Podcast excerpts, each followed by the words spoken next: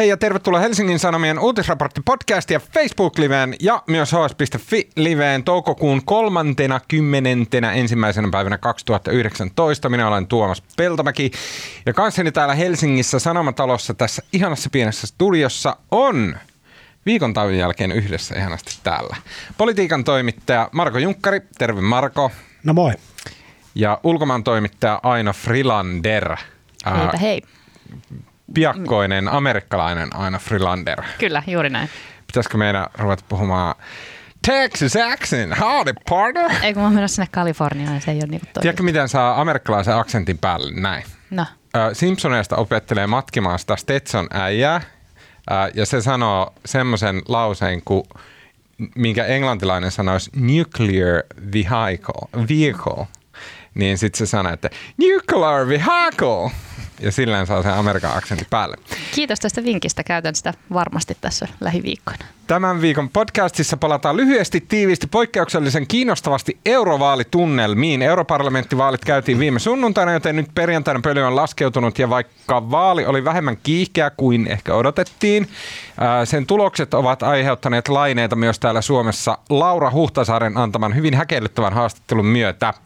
Ja lisäksi puhumme hallitusneuvottelusta Eli viittä hilkkua vaille pääministeri Antti Rinteen hallitus on muodostumassa ja saanee 18 päisen olomuotonsa ensi viikolla.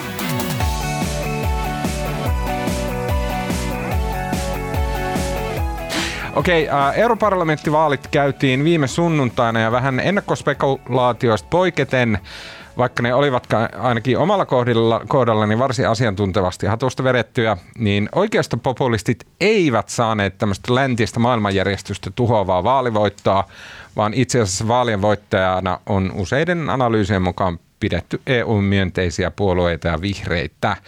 Marko ja Aino, onko mahdollista ihan rehellisesti – että demokraattien ja tämmöinen niin demokraattinen ja mediallinen prosessi toimi. Ja esimerkiksi nämä hälyttävät IPCC-raportit ja, ja huoli ympäristön tilasta heijastui vaalitulokseen. No mä tiedän, jos, ne olisi oike- jos ihmiset olisi oikeasti niin kuin huolistunut tai niin kuin antanut niille IPCC-raporteille ynnä muille niiden ansaitseman arvon, niin siellä parlamentissa ei pitäisi tavallaan olla ketään muita kuin vihreitä, mutta et, et, olen silti varovast, varo, niin kuin varovaisen toiveikas Niin, maailman suhteen. mitä Marko? En mä osaa sanoa. No musta toi siis tota, äänestysprosentti Suomessa esimerkiksi nousi, mutta tota, se oli kumminkin siis 42, joka on tosi vähän. Ja ehkä se yllätys oli se, että niin kun jotenkin perussuomalaiset on nyt kaikissa vaaleissa viime vuosina, niin aina se on jotenkin yllättänyt, mutta nyt se ei, nyt se ei yllättänyt. Yllätys oli se, että perussuomalaiset ei, se teki kumminkin historiansa parhaan eurovaalituloksen, mutta ei se mikään niin kuin semmoinen yllätysvoitto ollut. Se oli semmoinen, Ja se musta johtuu siitä niin kuin, siis eurovaaleissa äänestää hyvin toimeen tulevat korkeasti koulutetut kaupunkilaiset ja se näkyy tuosta tuloksesta, että perussuomalaisten äänestäjäkunta ei sitten kumminkaan lähtenyt urnille. Mm. Mutta se on kiinnostavaa se, että me ollaan sellaisia EU-mallioppilaita muuten, mutta me ei saada äänestettyä. Et eikö EUn keskiarvo ollut, niin kuin äänestysprosentti ollut jotain niin kuin 50 hollilla, mihin toki vaikuttaa se, että EU saa maita, joissa on pakollista sakon uhalla äänestää, mutta mut, mut silti mm. maa, Belgia. ää, muun muassa. On Onks pari muutakin? muutakin. Okei. En muista äkkiseltä, että mitkä. Ja sitten jotenkin niin kuin, toihan meni aika lailla niin kuin odotettiin. Kyllähän siis vihreiden tulos oli, siis vihreäthän, siis vihreiden äänestäjät ovat just niitä koulutettuja kaupunkilaisia, mutta ne on taas sitten nuorempia. Ne on sitten taas perinteisesti jäänyt himaan myöskin. Mutta vihreät ehkä teki paremman tuloksen kuin odotettiin, mutta muutenhan noin tavallaan meppimääristä, jos katsoo, niin se meni aika lailla täsmälleen niin kuin ennakoitiin. Mm. Aika tasapaksut vaalit siinä mielessä. Eli Ja on- perinteiseltä puolelta, puolueelta vähän veke ja laidoille vähän enemmän. Ja, Niin. niin. Ja sitten tota, jotenkin näissä vaaleissa on niin kuin, tota, äh, politiikassa on hauskinta se, että, niin kuin, että miten määritellään vaalivoittoa. Mä kirjoitin kolumnia, missä mä puhuin kokoomuksen vaalivoitosta. Mä sain niin raivopäistä palautetta. mutta eikö kaikki aina voita vaalit omasta mielestään? Niin, ja siis perus, mä, mä, mä, mä lähestyin asiaa niin, että kokoomus oli kumminkin selkeästi suurin puolue. Siinä oli 5 prosenttiyksikköä eroa kakkoseen Siis näissä vaaleissa. näissä eurovaaleissa. Niin. Ja mun mielestä se, joka on niin kuin suurin, niin se on niin kuin vaalivoittaja. Mutta näin ei kuulemma saanut sanoa, koska kokoomuksen taas kannatus laski edellisissä Niin. Eli se on suuri lisääjä heidän mielestään. Va- ei, Ei kun, Vai? niin kuin, mä tiedän mikä se on, mutta ei kuulemma vaalivoittaja. et mutta vaalien voittajalla ja vaalivoittajalla on ero. Siis, niin mä en tiedä meneekö se tosta. Siis musta se on jotenkin, mä jotenkin aina tämä on kulunut esimerkki, mutta jos, jos Usain Bolt voittaa 18 olympiakultansa, mm. niin eikö se ole silloin olympialaisten voittaja, vaikka se aika olisi huonompi kuin edellisellä kerralla? Tässä on niinku, aa, no mä en voisi niitä sanoa, mutta siis enkä rupeakaan sanomaan, koska tä, siis tästä on väännetty vitsiä niin paljon internetissä, että kuka on se niinku ly, lyhin huonoin voittaja ja näin. Ja ne on kaikki törkeitä ja kaikenlaisia vähemmistöjä halventavia vitsejä, sen takia mä en niitä kerro, mutta mä kerron sen, että näitä urheilumetaforia on käytetty esimerkiksi Britanniassa nimenomaan vaalituloksen analysointiin, koska jotenkin Britanniassa ähm, siis Brexit-puolue voitti, oli selkeä vaalivoittaja, koska tuli aivan tyhjästä ykköseksi. Niin nollasta on hyvä Niin. lisätä Ja prosenttia. tota, sen jälkeen siellä medianarratiivi käännettiin silleen, että vaalivoitteista, niistä ruvettiinkin yhtäkkiä puhumaan silleen blokkeina, että mikä blokki voitti, että voittiko niin kuin leave vai remain blokki, koska jotenkin ei haluttu enää puhua siitä, että, että koko vaalilla oli tämä puolue, joka voitti tämä Brexit-puolue.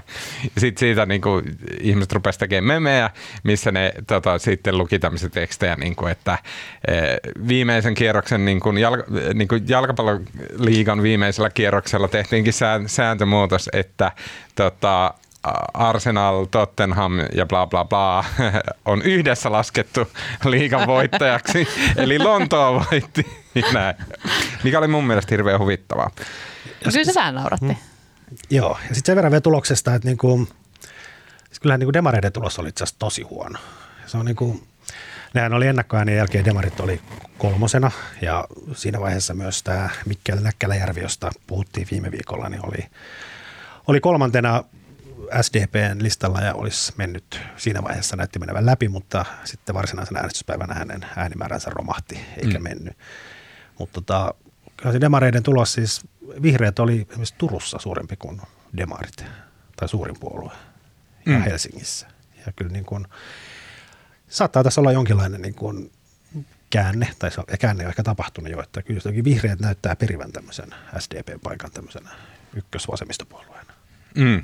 Mä väitän, että tässä on kyse myös siitä, että kun kansallisissa vaaleissa äänestetään, niin ne aiheet ja ne ihmiset, joita äänestää ja se minne ne menee ja sitten niitä seurataan mediassa, niin ne on niin lähellä kotia, että siellä äänestetään silleen oikeasti niin kuin konkreettisimmista asioista käsin. Ja sitten taas EU-vaalit, ne on niin kuin luonteeltaan abstraktimmat vaalit. Siellä äänestetään, äänestetään enemmän niin kuin periaatteita, isoja asioita, tälleen hyviä ideoita, hyviä ajatuksia. Ja sen takia esimerkiksi vihreiden tulos nimenomaan EU-vaaleissa näkyy. Ja vihreillä, vihreillähän oli hyvä, hyvät kärkiehdokkaat, siis Heidi Hautala ja Ville Niinistö, jotka Kyllä. Kyllä. molemmat kansallisesti hyvin tunnettuja hahmoja. mikä on tärkein niin kuin EU-vaalimenestystä määrittävä tekijä. Mm. On, ja Eero Heinäluoman äänimäärä oli kyllä tosi iso, Kyllä. mikä sekin on vähän, oli vähän yllättävää. Paljon se oli? No, mutta hänkin on 20 hyvin 000, se oli tunnettu. ihan tajuta. Oli. Tunnettu ja sen lisäksi myös semmoinen arvostettu. Pidetään niin kuin valtiomiesmäisenä niin, nykyään. Niin, niin ja eurovaaleissa jotenkin, tämä on ihan mutua, mutta siis tuntuu, että kansalaiset äänestää silleen jotenkin asiantuntijuutta. Se jotenkin ne, ihmiset kokee, että EU on niin vaikea ja hankala, niin sitten siinä äänestää tyyppejä, joiden mielikuva heistä on semmoinen osaava. Niin, että he osaa tämän hankalan homman. Niin. No vähän niin kuin Teuvo Hakkarainen. Vähän niin kuin Hakkarainen. niin.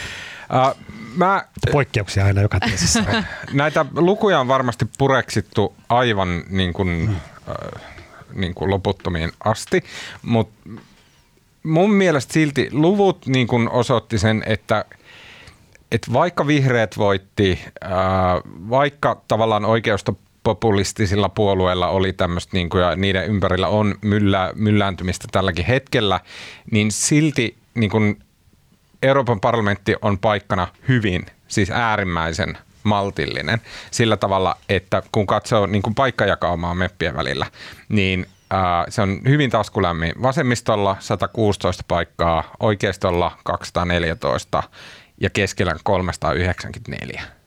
Eli niin kuin, että se, se niin kuin tavallaan ei mitään tarkoittava, taskulämmin, Eli mitkä on sun mielestä keskellä? Mitkä sä painit siihen keskiryhmiin? No mä, nämä, nämä on poliitikon lukuja ja mä ymmärrän, että tavallaan EPP on esimerkiksi keskellä. Niin, ja Eli tämä paikallinen kokoomus. Joo, ja kyllähän, siis, mutta siis kyllähän nämä oikeistopopulistit, kansallismieliset, mitä nyt, mikä se termi nyt onkaan, niin siis olihan ne, ne voitti Ranskassa ihan Voitti. älyttömästi, ne Heittämällä, voitti Italiassa. Kyllä. Että kyllä tämä oli myös niin kuin, Joo, mutta oli- Eurooppa on sen verran iso manner, että esimerkiksi euroskeptikoilla on nyt 251 paikkaa ja EU-myönteisillä 473. Et se on kuitenkin nämä, niin kuin, tämä iso niin kuin keskustelu ja, ja kuohunta siitä, että niin kuin, a, tulee paikalliset hallahot ja Marin Le Penit ja tuhoaa kaiken, jota itse olen lähinnä täällä propagoinut, mutta kuitenkin, että lukujen valossa semmoista ei niin kuin vaan ole olemassa, koska ne, on niin, ne niin kuin radikaalimmat voimat on meppipaikoilla mitattuna, ne on niin altavastaajia näille, niin kuin tämmöisille tätimäisille ja setämäisille, he, hyvin Heidi Hautalan näköisille ja olosille. henkilömäisillä. Niin, niin kuin eurokraatti niin kuin kautta sosiaalitäti ihmisille, niin ne on, ne on niin paljon pienempiä. Mihin mä oon ehkä ihan tyytyväinen, vaikka se ei ole kovin dramaattinen tulos. Okei. Äh, Suomessa uusi euroedustaja Laura Huhtasaari antoi Helsingin Sanomien toimittajalle ja tämän podin ystävälle Paavo Teittiselle viime, haastattelun. viime viikon tähdelle. Tämä on tämmöinen Paavo Teittis funnypodi, äh, jonka mukaan äh, esimerkiksi sähköpotkulaudat on jotenkin huonoja. Siinä vaiheessa mä heitin läppäri ikkunasta pihalle ja lähdin äänestämään vasemmistoliittoa. Ha! Siitä sait Laura Huhtasaari.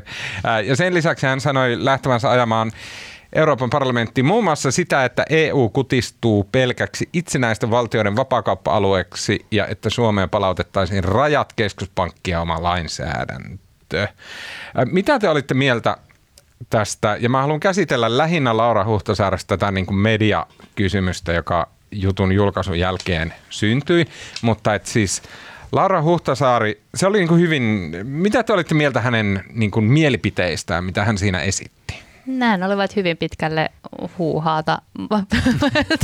tai, siis, siis, no niin, ne olivat hänen arvopohjastaan kumpuavia näkemyksiä, joista moni oli ikään kuin, niin kuin kiistanalainen ja, ja osa oli vaan niin kuin lähtökohtaisesti väärin niin kuin hänen hehkulamppu-näkemyksensä, että mikä se oli, että E- EU vei meiltä hyvät ja ympäristöystävälliset tavan hehkulamput ja toi, toi tilalle huonot ja saastuttavat energiansäästölamput, plus se, että, niin kuin, että hän, Huhtasaari ei halua muiden tomaatteja maksaa. No mä en tiedä, mikä meidän niin maatalouden tila olisi ilman EUta. Mä luulen, että muut maksaa meidän tomaatit, mutta, mm, mutta kun siinä oli, niin kuin, siinä oli, en mä nyt laskenut niitä, mutta et, et arviolta 18 tai 25 tällaista kohtaa, joista, joista on silleen, niin että "Öö, en mä nyt tiedä, että meneekö se ihan noin, mutta jotka,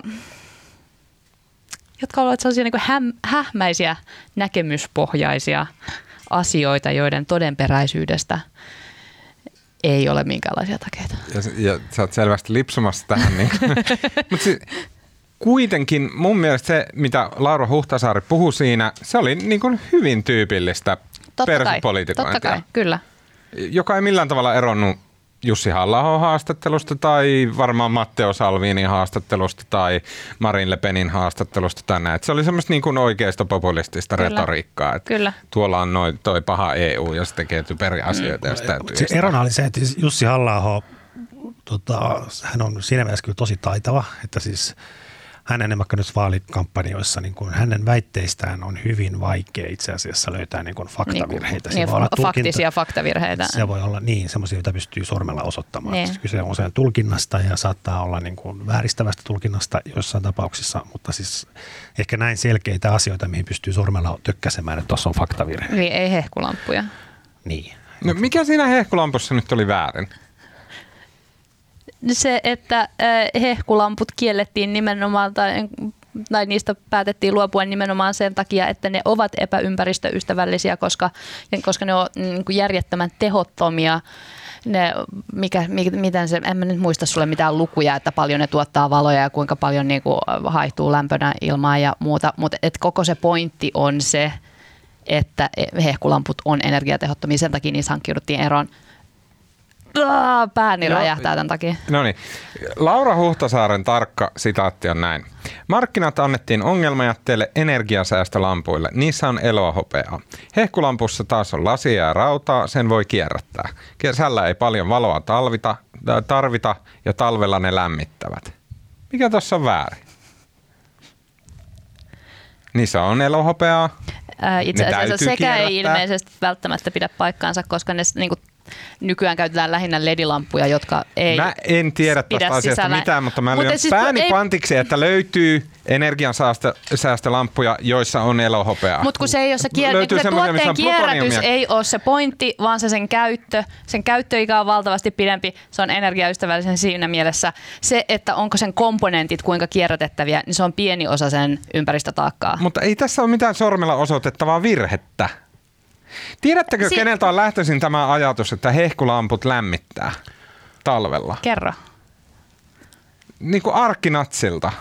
Niin kuin pahimmalta roturealistilta, mitä Suomesta löytyy, Osmo Soininvaaralta, joka vastusti tätä hehkulampudirektiiviä sen takia, että Suomessa on ihan järkevä pitää ää, tota, hehkulamput, koska meillä se lämpö on tarpeen? No talvella ehkä, mutta siis se ongelma, mikä siinä argumentissa on sanoo, se, että talvella ne lämmittävät. Tämä on ihan klassinen äh, faktojen valintatyyppinen argumentti, jolle varmasti on niin kuin myös joku latinankielinen äh, argumentaatiovirheen nimi, mutta siis se, että sä keskityt asian täysin sekundaariseen puoleen käsittelemättä sen olennaista osaa, eli sitä ja sitä käyttöä. sanotaan politikoinniksi. Nimenomaan. Se on se, mitä nimenomaan, tekee. nimenomaan. Mutta se ei tarkoita sitä, että se on niin kuin asia, joka olisi oikein ja joka meidän kaikkien pitää nyt niin kuin faktana hyväksyä. Mutta kun se on faktaa. siis se, että niinku, okei, okay, ja nyt me ollaan, no niin, okei, nyt me ollaan, koska Paavo Teittiselle tuli tästä aika paljon mm. flakkia mm. niskaan tästä Olemme haastattelusta. Sen takia, että Laura Huhtasaari sai lasketella täällä, niin kuin, mm. siis puhua niin kuin omaa niin. niin kuin nyt poliitikot niin tekee. Poliitikot, niin kuin. Ja sitten on niin kuin ihmisiä lukijoita, joiden mielestä tämän poliitikkoja ei saa päästä sanomaan asioita ilman, että toimittaja fakta tsekkaa sen, että onko tämä poliittinen ilmaus niin kuin oikein vai ei. Että niin kuin tarkistetaan.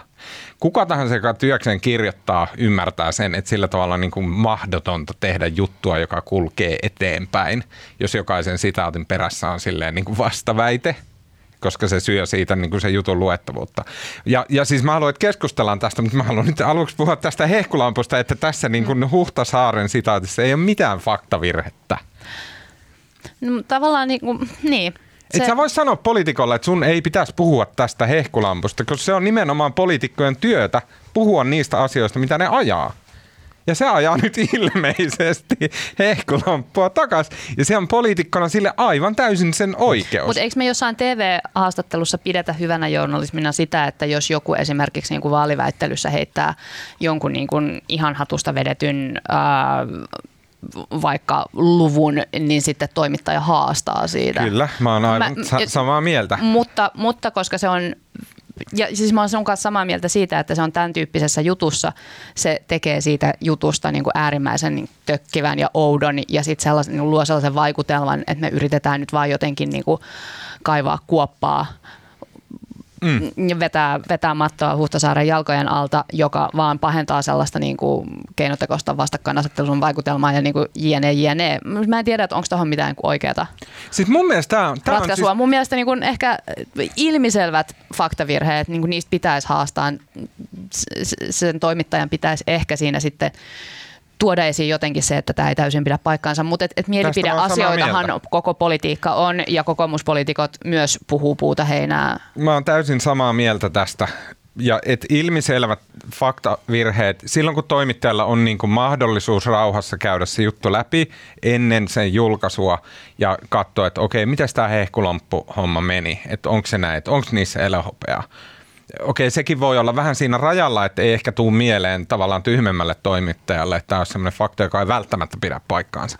Mutta et, siis, siis ilman muuta, ja siis tästä ollaan samaa mieltä, mutta silti mun mielestä on jotenkin olennainen kysymys tämä, niin että et mikä se on se, ensinnäkin mikä on poliitikon oikeus puhua niin kuin hän puhuu ää, mediassa? onko poli- siis, okei, okay, oikeus on väärä sana, onko sillä arvo itsessään, että poliitikko sanoo mitä sanoo, ihmiset lukee sen ja on siitä sitten mitä mieltä haluavat olla? No kun, se, mitä mä, ongel, tai mitä mä ongelmoin tuossa on se, että tietysti niin kuin kansan on hyvä saada tietää, että miten, miten poliitikko puhuu, mitä, niin kuin, miten hän yrittää perustella ajamansa asiat, mutta että nykyaikana hän, hän voi tehdä sitä myös blogissaan tai somessa tai ihan missä vaan. Se ongelma on siinä, että kun ää, lukija lukee sitä juttua, jos hän ei ole hehkulampuasioiden erikoisasiantuntija, niin sitten koska niin kuin Helsingin Sanomain sivuilla niin lukee, niin hän ajattelee, että asia on sataprosenttisesti näin ja sitten muodostuu erittäin kummallisia kuvia yhteiskunnasta, ei nyt ehkä juuri hehkulampujen kohdalla, mutta muuten. Mutta ajatteleeko kukaan oikeasti noin? Mä, mä luulen kyllä, että ihmiset on aika siinä mielessä medialukutaitoisia, että jos joku asia on poliitikon sitaatissa, niin ei se sitä ota kyllä niin kuin sataprosenttisena faktana. Niin.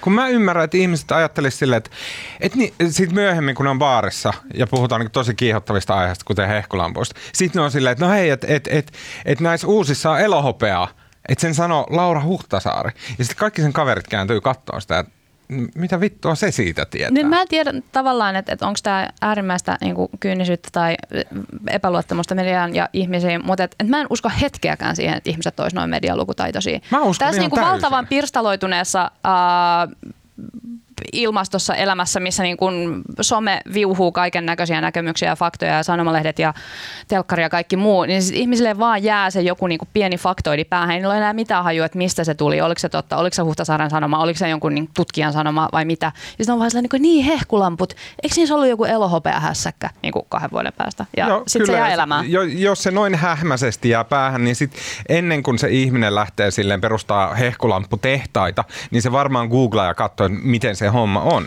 Joo, mutta et jos ei puhuta niin, kuin niin super paneutuneesta tasosta, vaan semmoisesta niin yleisvaikutelmista, niin et, et jos me annetaan poliitikoille, jollekin niin äärioikeistolaispoliitikoille tilaa mediassa niin kuin sanoa ihan mitä vaan kyseenalaistamatta sitä, vaikka me annettaisiin tilaa myös toiselle ääripäälle, niin ei, ei, tässä, ei nykymaailmassa ihmiset enää lue niin kuin paperista lehteä kannesta kanteen ja saa luettua niitä niin kuin kaikkia tasapainottavia näkemyksiä.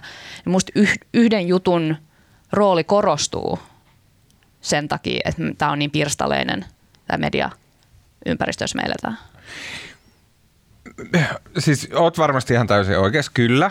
Ja, siis, ja varmasti puhutaan, niin kuin, puhutaan niin kuin eri sävyistä – mutta kun mua, mua jotenkin vaivaa se ajatus, että jos meillä on niin tärkeä ihminen kuin tosi iso poliitikko, mm. nykyään merkittävä ä, eurovaikuttaja, tai sanotaan vaikka aiemmin vastaavanlainen skandaali tuli ä, meidän entisen toimittajan Antti Blofieldin ä, haastattelusta, jossa hän haastatteli Björn Walrussia – ja sitten se haastattelu oli pelkkää sitaattia.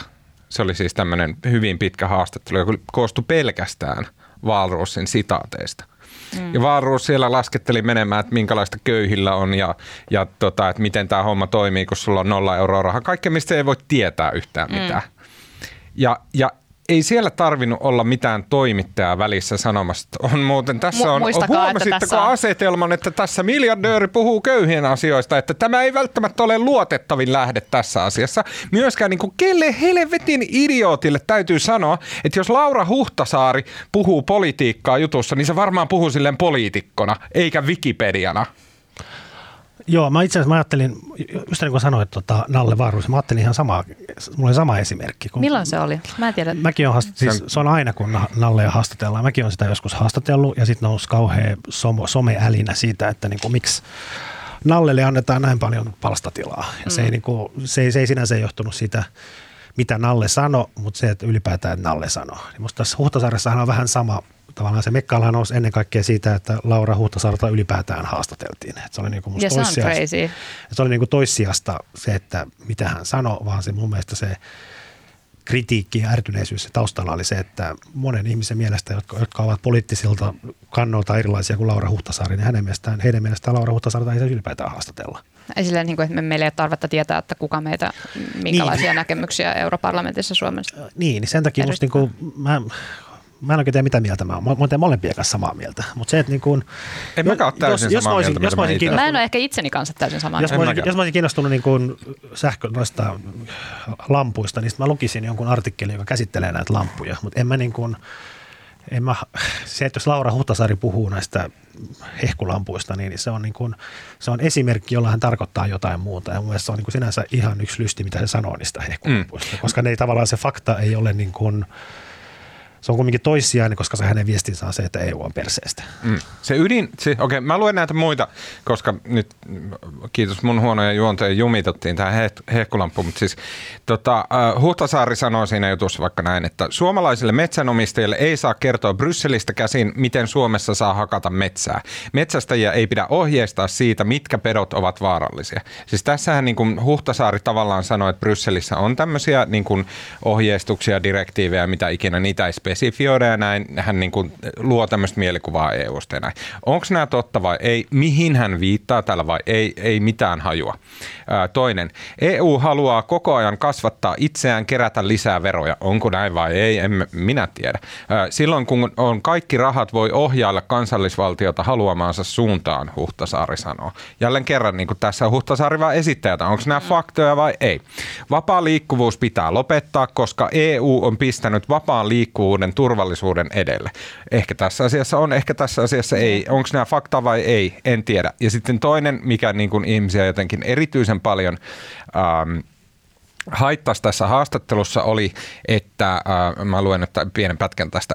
Perussuomalaiset onkin hieman pehmentänyt retoriikkaansa. Puolue ei enää puhu EU-erosta. Huhtasaaren mukaan syynä on se, että pieni viennistä riippuvainen Suomi ei kestäisi sitä kostomentaliteettia, jonka EU on kohdistanut todennäköisesti eroavaan Britanniaan. Ja tässä taas tämä niin kostomentaliteetin, niin kuin, että onko olemassa joku EU, jolla on ilmeisesti oma pää, ja sitten siellä aivoissa on niin tämmöinen kostomeininki, jota EU tekee. Onko tämä fakta vai ei? Niin siis, nämä on semmoisia, mun mielestä nämä kuulostaa ihan politiikalta. Niin, siis kuulostaa siltä, että okei, että mun suomalaisena on tosi tärkeää tietää, että Laura Huhtasaari, joka edustaa mua parlamentissa, että hän ajattelee tällä tavalla.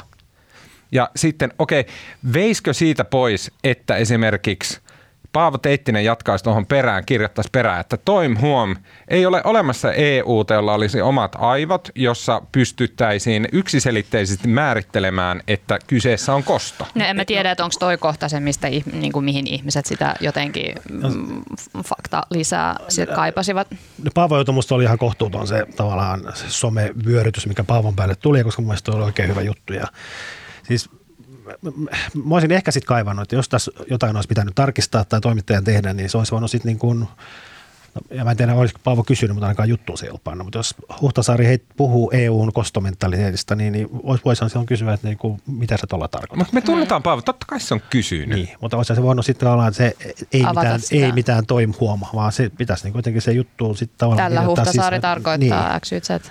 Kyllähän se niin kuin haastattelussa voi sitä haasteltavaa haastaa. Niin. Siis ihan ilman muuta on haastanut. Eihän, Mistä hän, sä sen tiedät? No, hän on niin saa Koska Tuomaksella on Paavoa. absoluuttinen usko Paavo Teittiseen, no, hän, hän on esimerkilliseen Suomen parhaan median yksi parhaista toimittajista. Joo, mutta se, se, on, se on ihan sama, onko se haastanut vai ei, mutta ei se ole niin kuin jutussa. Että sehän, sen, Paavo olisi voinut kirjoittaa sinne sisään sen, että mitä Huhtasaari tällä EUn kostolla tarkoittaa. Niin, se, se on sairaan työlästä, on voinut olla kiire, en tiedä tiedän vaan, että se on ihan sairaan työlästä, erityisesti tuollaisen jutun kanssa, jossa niinku haastateltava selvästi niinku tykittää aivan liukuhihnalta näitä tällaisia niinku väitteitä, tulkintoja ja muuta, joita, joita pitäisi nimenomaan, mutta et, et, et tos niin kun hänen jokaisen kommenttinsa perään pitäisi olla haastamassa, mikä tekee myös siitä haastattelutilanteesta äärimmäisen jännitteisen ja niin kuin en kadehdi Paavo Teittistä lainkaan. Että tämä niin kuin... Kyllä, ja sitten mä sanon, ei vaan Laura Huhtasaaren, vaan sen pitää Monen tietenkin muunkin. olla sitten sääntö. Sitten joka ikinen poliitikkohaastattelu, mitä ikinä julkaistaan tässä lehdessä tästä seuraavat tuhat vuotta, niin se on semmoinen, että poliitikko sanoo jotain, toimittaja länkyttää siinä jotain omaansa, sitten poliitikko sanoo jotain, toimittaja jotain urputtaa vastaan. Eihän se, niin kuin, ei se mä- voisi toimia. Mutta kyllä mä niin kuin lukijana tavallaan odotan, että että toimittajat tekee juuri Siis nimenomaan kyllä, ja- kaikkien ja to- poliitikkojen kohdalla. tekeekin. Ei niin, että se olisi joku niin kuin vastapuhelu, sen niin kuin lopullinen juttu, mutta että niiden niin kuin väitteiden, niitä väitteitä avataan, jos ne ovat jollain tapaa Ja Niin tästä kuin- tulee sitten se, pöyristyttäviä. ja tästä tulee vielä se, tästä me ollaan ennenkin puhuttu, mutta mun mielestä niin kun, siis Suomessahan ei ole nämä faktan tarkistajat, mutta Jenkeissähän presidentin jotain isoa puhetta, niin se tarkastetaan mm. kohta kohdalta, että pitääkö fakta paikkaansa vai ei. Siellä, kri- äh, sie- siellä, siellä fakta tarkistetaan taidekritiikitkin, että jos Kyllä. kriitikko sanoo, että näyttelyssä oli kahdeksan punaista teosta, niin sinne galleriaan soitetaan ja kysytään, että onko siellä oikeasti neljä punaista teosta. On, mutta sitten niinku, Suomessa on tämmöinen niinku faktan tarkastus niinku omana, onko se nyt journalismia tai journalismin tämmöisenä sivulajikkeena, eihän se ole ikinä oikein lähtenyt. Ja se syy on se, että niinku, se on tosi vaikeaa. Suurin osa asioista on semmo, suurin osa väitteistä, poliitikkojen väitteistä on semmoisia, että ne on niin kuin, tavallaan totta, tavallaan ei. Se on Mm. niin kuin siinä välimaastossa. Mm. Ja sitten se, että jos faktan tarkastaja muotoilee, että EUlla tavallaan on kostomentaliteetti tai tavallaan ei ole. Et se riippuu ihan tavallaan, se on poliittista puhetta ja se on tulkintaa, miten katsotaan se, että jos tulkitaan se, että EU ei ole suostunut sadatta kertaa avaamaan sitä Britannian Brexit-pakettia, niin onko se kosto vai ei. Niin sehän on niin tavallaan, ei se ole siellä fakta, vaan kyse on tulkinnasta. Ja sen takia, kun vaikea laittaa niin kuin niitä rukseja, että onko tämä kategorisesti oikein vai väärin, niin sen takia faktan tarkistaminen itse asiassa on tosi vaikeaa. Niin on, mutta Mut siis en mä tuommoista tiedä, olisi ihan mahdoton tarkistaa, että onko olemassa Mutta en mä tiedä, että tarkistaako fak- faktan tarkistajat missään maailmassa niinku ton tyyppistä asiaa. Että ymmärretään, että kyse on poliittisesta retoriikasta, mutta et, et niinku kaikki, mikä on järkevästi tarkastettavissa, niin kuin joku hehkulampugeimi, niin se Jotkut tarkistetaan. pikkuset faktoidit. No siis pienetkin faktoidit, ne on yleensä helpompia tarkistaa, mutta et niinku luvut, sen tyyppiset asiat, joita poliitikot tietysti, paitsi Donald Trump, välttelee, koska niistä jää niin helposti kiinni Yhdysvalloissa. En mä, no, jos hän jää kiinni, niin mitä väliä sillä on hänelle? Ei yhtään mitään. No ei mä, tässä vaiheessa. vielä viimeinen tästä niin kuin samasta teemasta. Kun, siis mä ja siis varmaan moni toimittaja, joka on työssään tai mu- muuten törmännyt tähän, että normaali reaktio mun mielestä tähän juttuun olisi silleen, että jos siellä on tollaisia heittoja jostain metsädir, niin kuin metsästyksen käskytyksestä Brysselistä ja näin, niin silloinhan sanottaisiin, että ah, luinpas jutun Laura Huhtasaaresta, onpa hän idiootti. Mutta nyt se on jotenkin kääntynyt silleen, että sanotaan, että onpas Paavo Teittinen idiootti. Ja mun mielestä se on jotenkin, se on niin kuin väärin. Mutta sä odotat tosi paljon ihmisten yleistiedolta, että ne pystyy... Kyllä, niinku- ja sit mä, siihen mä olin just tulossa. Mun mielestä on selvästi olemassa semmoinen jako, semmoinen niin kuin maailmankuvallinen jako ihmisissä. Osa ihmisistä ajattelee, että muut ihmiset on jotenkin vajaita. Ja sitten osa ihmisistä ajattelee, että muut ihmiset varmaan niin kuin ihan, että ne niin kuin osaa lukea ja laskea podcastissa nyt sormensa. Ja näin. Mutta siis mun mielestä näin on, että on olemassa.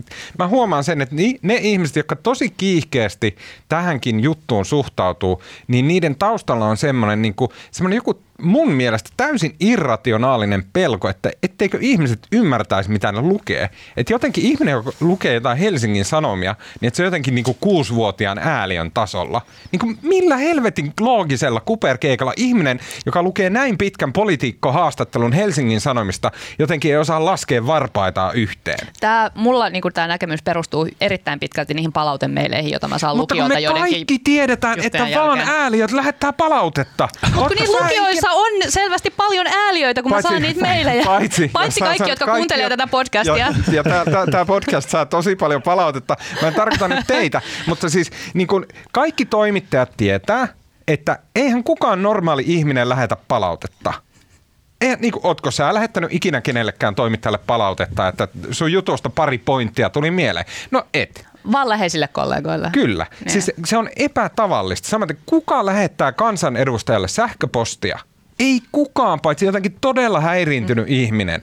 Ja et sä voi luoda sun ihmiskuvaa sen perusteella, mitä ne ihmiset, mitä niin kuin tosi marginaaliset ihmiset tekee sähköpostilla. Et sä voi luoda ihmiskuvaa Mä- sen mä- perusteella. Mä, kyllä- mä oon kyllä tosta, mulle tulee aika paljon palautetta. Ja mä oon kyllä tossa kyllä siis niin kuin valtaosa siitä, mä- val, valtaosa on niin kuin itse asiassa tosi järkevää. No niin, se mä, on- mä loukkasin valtavia Niin, määriä niin, ihmisiä niin. tässä ja siinä on, mu- musta siinä on niin kuin, suurin osa palautteesta koskee yleensä jotain niin kuin nimenomaan jotain faktavirhettä. Ja sitten se on, niin kuin, musta on niin kuin hämmentävintä se, että miten niin kuin, ei ole varmaan mit- mitään asiaa maailmankaikkeudesta, johon ei löyty sitä pieni asiasta kaiken tietävä ihmisjoukko Suomestakin. Ja, ja mun mielestä ne faktavirheet, niin, niin mun ihmiset pääosin vielä niin kuin tosi ystävällisesti vaan sanoo, että se muuten ihan hyvä juttu, paitsi että. Mun, mun palautteenantajat on niinku noi ne viisastelijat plus sitten vielä niinku järjetön kasa seksistä. Ja, No niin. Niin tämä on ilmeisesti myös naiskollegoiden niin Kyllä. tämä on krooninen ongelma. Että tota, mä, mä olen, että miehet saa muutenkin niin jotenkin silleen positiivista tai mm, niin kuin asiallisempaa. asiallisempaa palautetta Palautetta. kuin naiset. Mm. No niin. Mutta voimme jatkaa tästä. Mä, mä Tämä oli pah- sivupolku. No niin, Pahoittelen. Mä oon pahoillani kaikille ihmisille, jotka on esimerkiksi mulle lähettänyt palautetta. Mä, en tarkoita, mä tarkoitan vaan sitä, että et sä voi muodostaa sun ihmiskuvaa sen perusteella, että mikä on niin kuin se idioottimaisin selvi, kommentti. selvisi jo. No Mennään, Kyllä, mennään eteenpäin, koska okay. me t- pitää taas ilahduttaa No niin. tätä bingon pelaajaa. Kyllä. Ei se kuivin suin ollaan istuttu jo hyvin pitkään. Okei, äh, futuuripääministeri Antti Rinteen mukaan tavoitteena on saada hallitusohjelma valmiiksi tänään, perjantaina. Täällä on aika sähköiset tunnelmat tässäkin studiossa. Kello on kymmentä vaille neljä ja niin kuin kohta pitäisi tulla valmista. Tuleeko? Ää, Rinteen ollessa matkalla aamulla neuvotteluihin hän sanoi, että muutamia asioita olisi vielä auki ja että tota, tiedottaminen hallitusohjelmasta menee kuitenkin ilmeisesti siis viikonlopun jälkeiseen aikaan todella omituinen ja poliitikkomainen ilmaus, joka tarkoittaa siis ilmeisesti ensi viikkoa. Viikonloppuna myös pohditaan, pohditaan ministeriön salkkujakoa ja tota, että näitä ei ole vielä nimetty näitä ministereitä.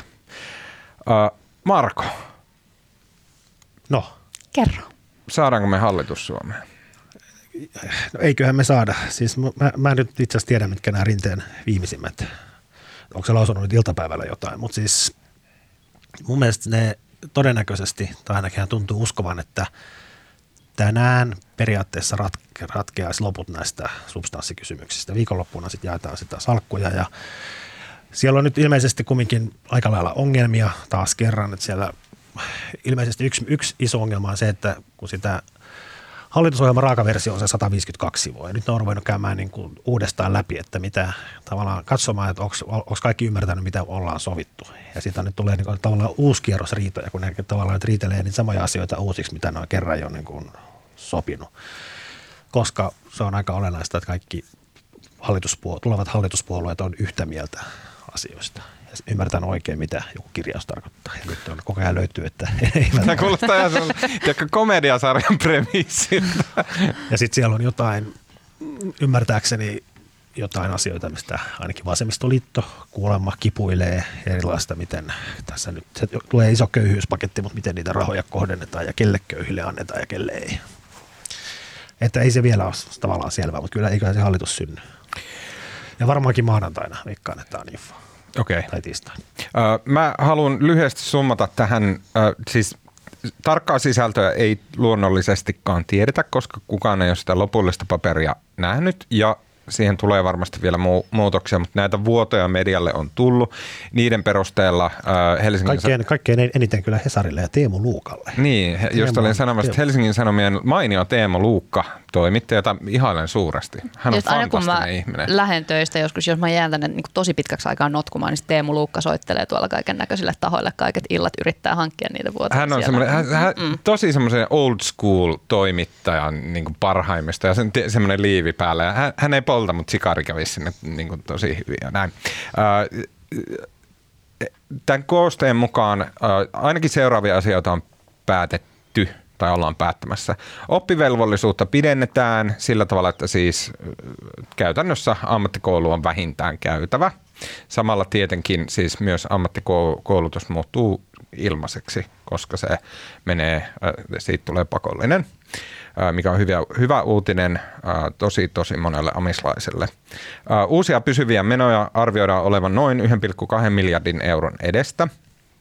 Mm. Sosiaali- ja terveysuudistus järjestetään 18 maakunnan pohjalta, mutta julkisille järjestäjille päävastuu, eli tämmöistä niin kuin valinnanvapausmallia edellisellä, edellisen hallituksen tavalla ei ole tulossa.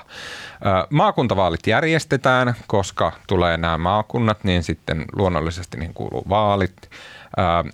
Turkuun ja Tampereelle esimerkiksi tulee nopeat junayhteydet ja väyliä ruvetaan parantamaan ja verotusta tulee lisää noin 700 miljoonan euron edestä. Valtion omaisuutta myydään, siellä on kaiken näköistä mitä myydään, mutta en tiedä tarkemmin, että mitä. Menoja ei leikata, eli leikkauslistoja ei tehdä.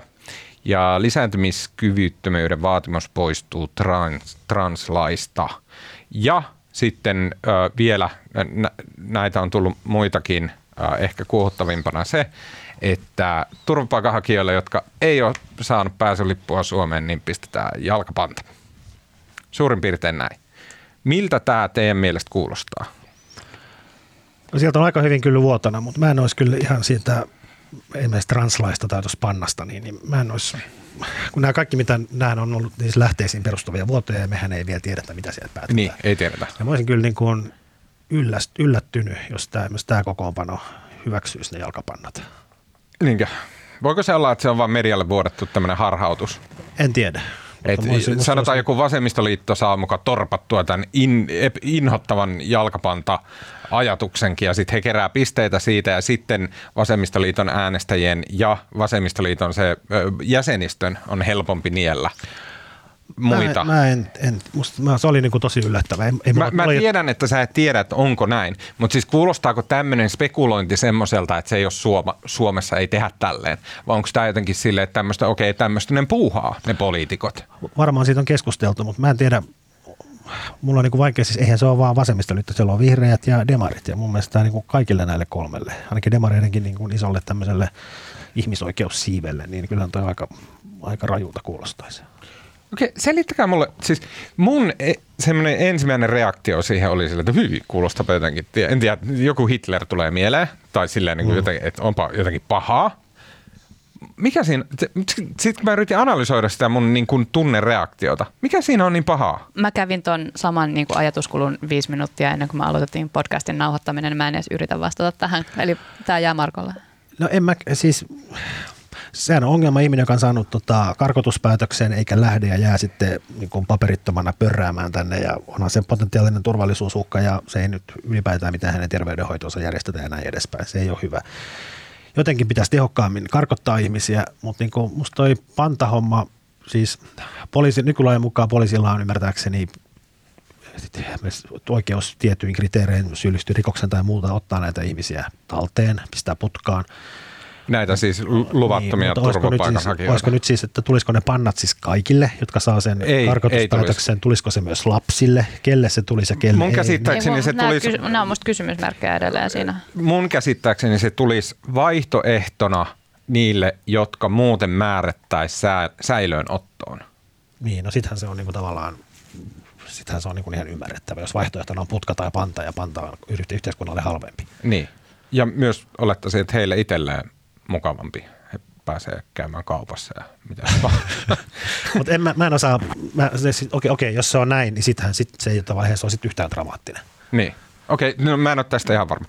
Mutta siis selittäkää mulle se mun niin tunnereaktio. Miksi se tuntui niin hirveältä? Mä en, mä en tiedä, että tiedänkö mä nyt riittävästi tästä ollenkaan, että pystyisin kommentoimaan. Siis sieltä on tullut niin epämääräistä tietoa, että just, että et kenelle ne pantaisi ja niin edespäin. Et, et, et, onko se rinnastuuko niin kuin ikään kuin ää, rikoslain rangaistukseen vai onko se... Niin, Mutta jos, jos kyseessä on ihminen, jota siis pyydetään poistua, että okei, että sulla ei ole niin kuin lupaa olla täällä, ja sitten se on, eikö se ole tosi mulkku, että se jää tänne?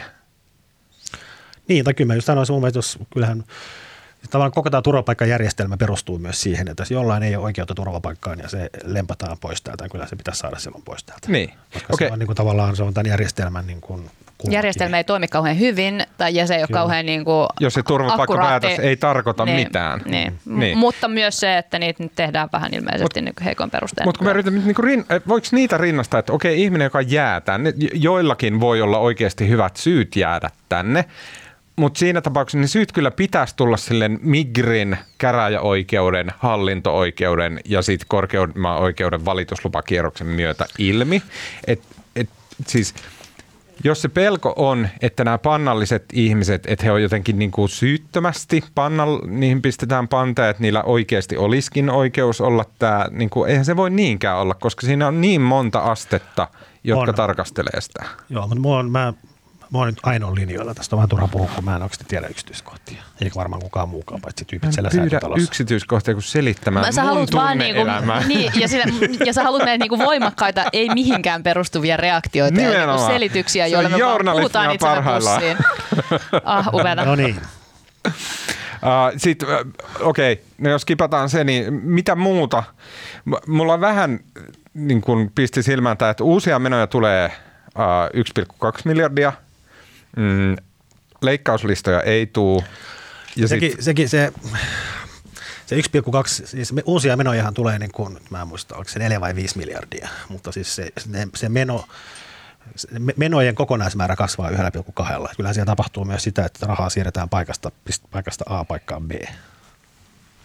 Nyt mä en tiedä. Ja se, että jos nykyään... Mä en osaa laskea mun sormia. No, mutta siis se 1,2 miljoonaa miljardia on siis se netto. Se on paljon ne lisääntyy mutta sen, sen lisäksi siellä siirretään niin kuin asioita paikasta toiseen. Okay. Mutta onko se, niin onko se sitä, mitä katetaan myös sillä valtion omaisuuden myynnillä vai onko se vielä niin kuin sellainen kysymysmerkki, että mistä nämä siinä rahat olla, siinä taitaa, Joo, se taitaa olla siinä mukana. Ja sitä valtion omaisuuttahan ollaan kai myymässä jopa kolmelle miljardilla, mikä on tosi paljon. Okei. Okay. Ja valtion omaisuuden myyntilistalla, mitä siellä on? Osakkeita. Pelkkiä osakkeita? Näin mä no niin, mutta sehän tarkoittaa esimerkiksi valtioyhtiöiden omistuksia.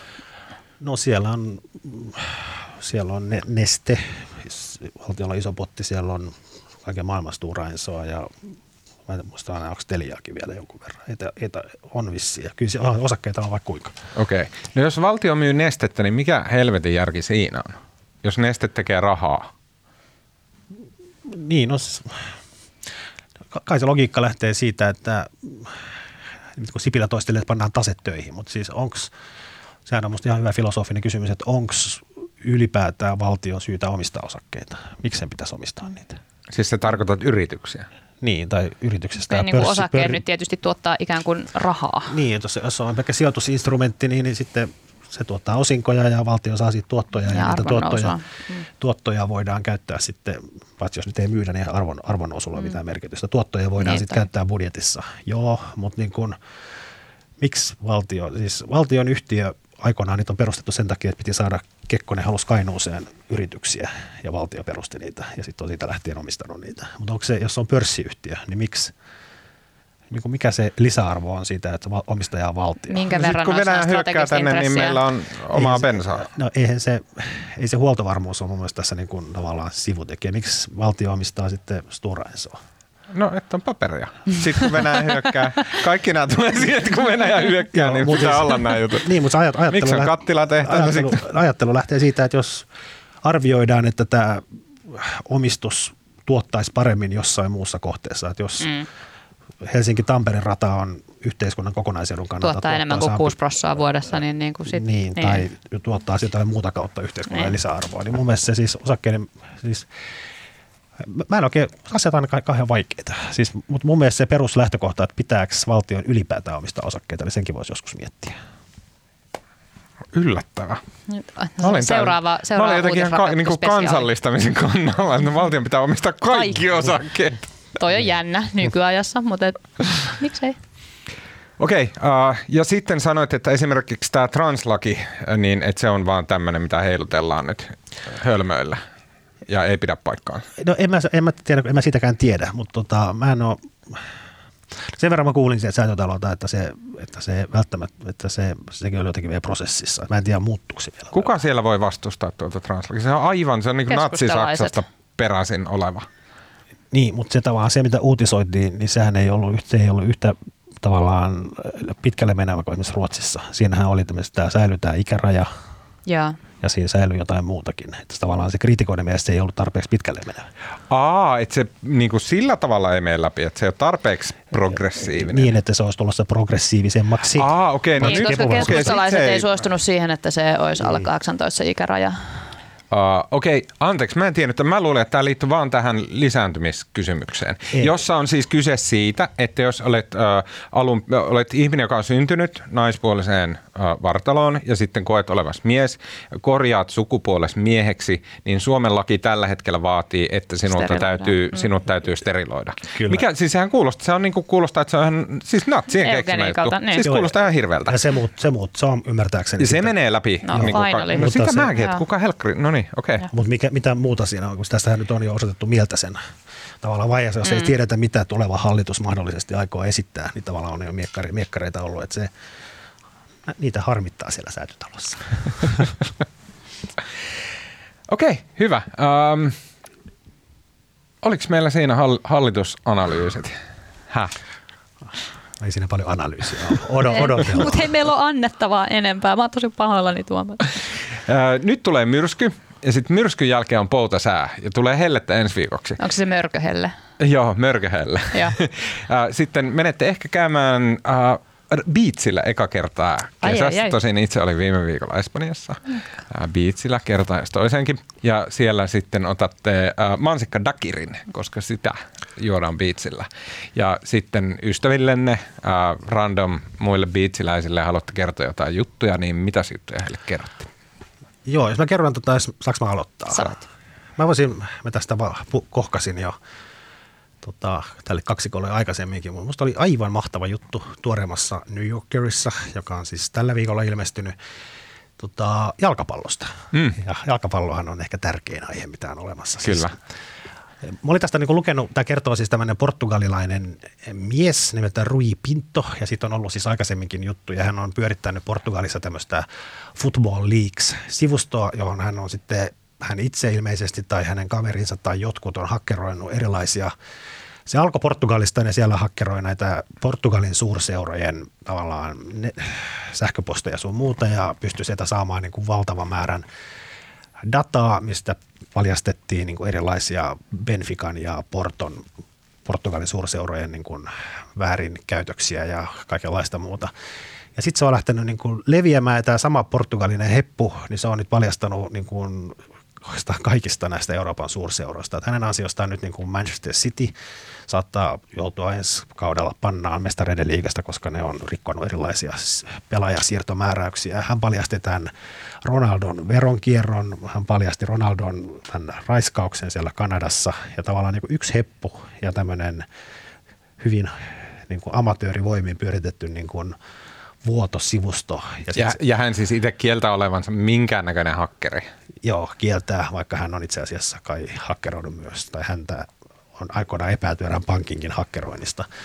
Mutta ihan huikea tarina, ja sitten tämä Heppu on niin kuin, hän on saanut tappouhkauksia Portugalissa, hän on asunut- monta vuotta Unkarissa, Budapestissa, ja nyt hänet pidätettiin tässä jokunen viikko sitten, ja nyt hän on Portugalissa odottaa oikeudenkäyntiä, että hän on niin kuin, osalle tämmöinen valtava sankari ja osalle sitten niin kuin tavallaan maanpetturi, joka on paljastanut asioita portugalaisesta suurseurasta. Ihan huikea tarina. Sun suosittelun tota, myötä aloin lukea tätä ja pääsin jo puolelle ja oli siis todella huikea tarina. Uh, New Yorker, How Football Leagues is Exposing Corruption in European Soccer, kirjoittaja Sam Knight. On, ja se on jotenkin musta, kaikkihan tietää, että ammattilaisjalkapallo on täynnä kaikenlaista kuprua, mutta niin kuin jotenkin toi koko luokka on niin järkyttävä, no, kuin kaikki. Joo, ja se on kuitenkin semmoista, niinku, se on niin villi länsi se business On, ja se taustalla on siis myös se, kun nämä erilaiset miljardöörit Lähi-idästä tai Venäjältä on nyt tavallaan ostanut näitä jengejä, ja ne kaikin mahdollisin tavoin kiertää näitä erilaisia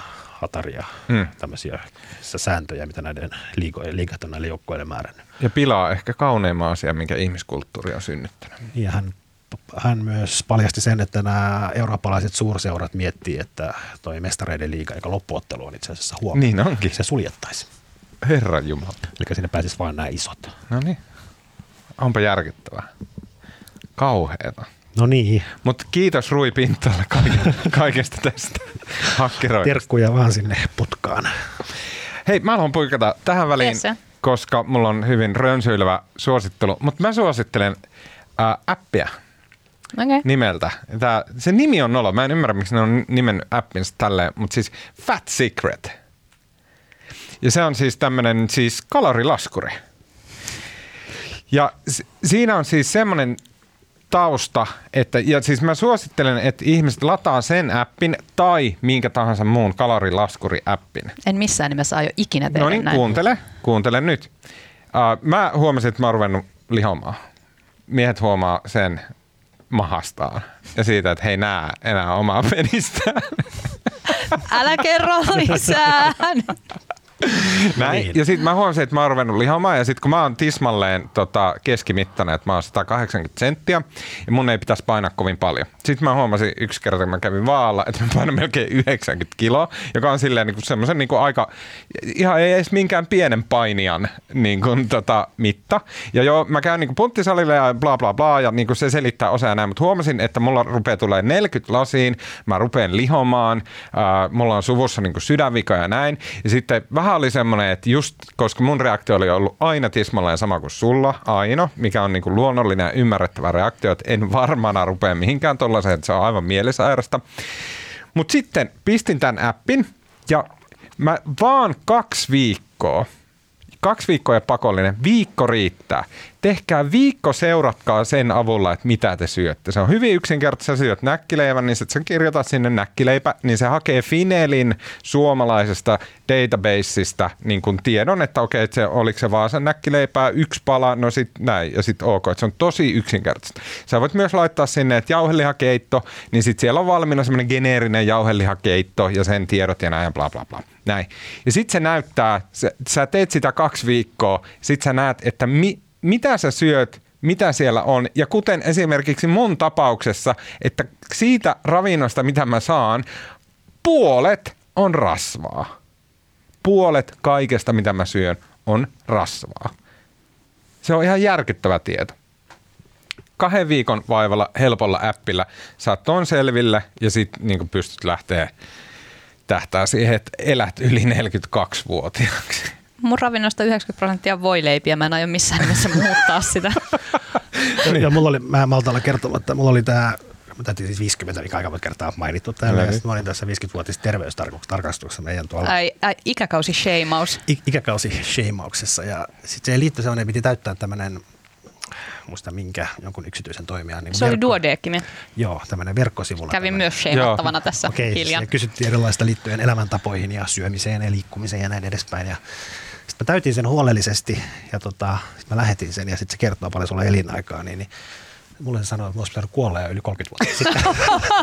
Ajattelin, että onpas tämä erikoinen systeemi. Sitten mä katoin, että mä katoin, palasin uudestaan katsomaan, niin, niin Miksi toi nauratti? Tuo on hirveä tieto. Oh, mutta siinä oli, siinä oli myöskin, siinä oli myöskin niin kuin, me otettiin verikokeita, siinä oli pitänyt laittaa sieltä verikokeesta just kolesteroliarvot ja muut. Mutta kun se jost- jostain syystä se että ei tunnistanut niin kuin pilkkua, mitä käyttää pistettä, niin mulla oli joku satakertainen kolesterolin määrä se arvo siellä. Tota, muistan vaan se hetken, kun mä, se olisi tota kuollut joku 20 vuotta sitten. Sitten mä muutin sen pisin pilkuksi ja elän edelleen. Etkä tietenkään, et tehnyt mitään muutoksia sun elintapoihin ja voi. No ei, kun se riitti, kun muutti pilkuksi. No niin. Okei, okay, hyvä.